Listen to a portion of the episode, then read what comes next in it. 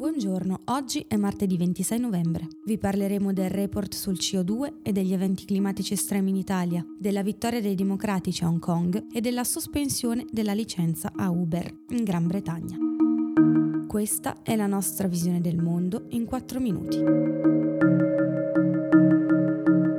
Secondo l'Organizzazione Mondiale Meteorologica dell'ONU, nel 2018 le emissioni di gas serra hanno toccato un nuovo livello record di concentrazione.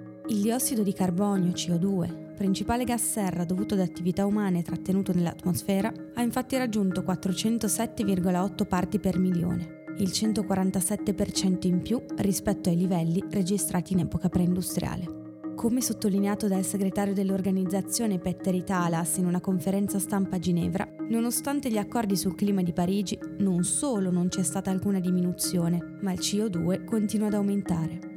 Intanto in Italia non si fermano gli eventi climatici estremi. A causa delle forti piogge, in Piemonte sono state evacuate 653 persone, 244 solo nella zona di Alessandria, dove domenica una donna è morta travolta dalla piena del fiume Bormida. Nella notte tra domenica e lunedì, il livello delle acque del Po ha continuato ad innalzarsi con un ritmo di 10 cm l'ora, straripando parzialmente a Cremona.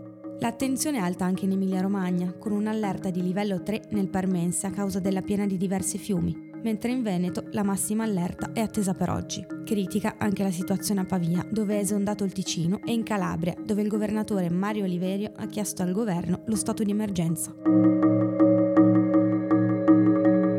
A Hong Kong i candidati del fronte di opposizione democratica hanno conquistato quasi il 90% dei seggi, 396 su 492. Il risultato è un duro colpo per il governo centrale di Pechino e per la governatrice Carrie Lam, che ha annunciato che rispetterà il risultato del voto. Il ministro degli esteri cinese Wang Yi, invece, ha voluto ribadire che l'isola resta parte integrante della Cina, a prescindere dal risultato elettorale.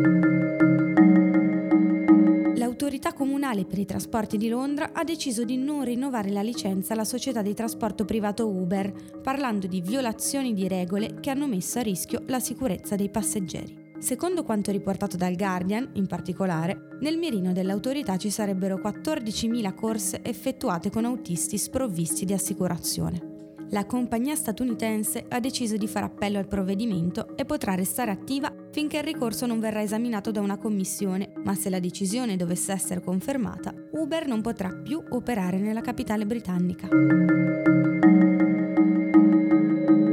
Il governatore pugliese Michele Emiliano ha annunciato di aver raggiunto un accordo con la società multinazionale indiana ArcelorMittal che si è impegnata a procedere entro domani con il pagamento del 100% delle fatture scadute il 31 ottobre e restante entro il 15 dicembre. La dichiarazione arriva durante l'ottava giornata di proteste, dopo un colloquio con i dirigenti dell'azienda siderurgica, il sindaco Rinaldo Melucci e rappresentanti locali di Confindustria che si sono incontrati nello stabilimento di Taranto mentre le imprese dell'indotto minacciavano in mancanza di garanzie di bloccare l'approvvigionamento di materie prime.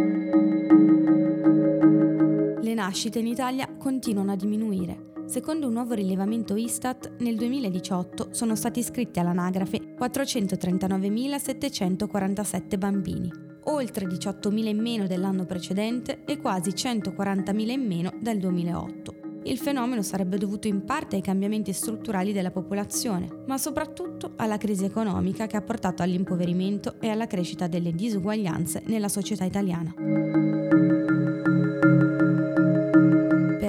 È tutto. Da Alessandra Lanza e Rosa Uliassi, a domani.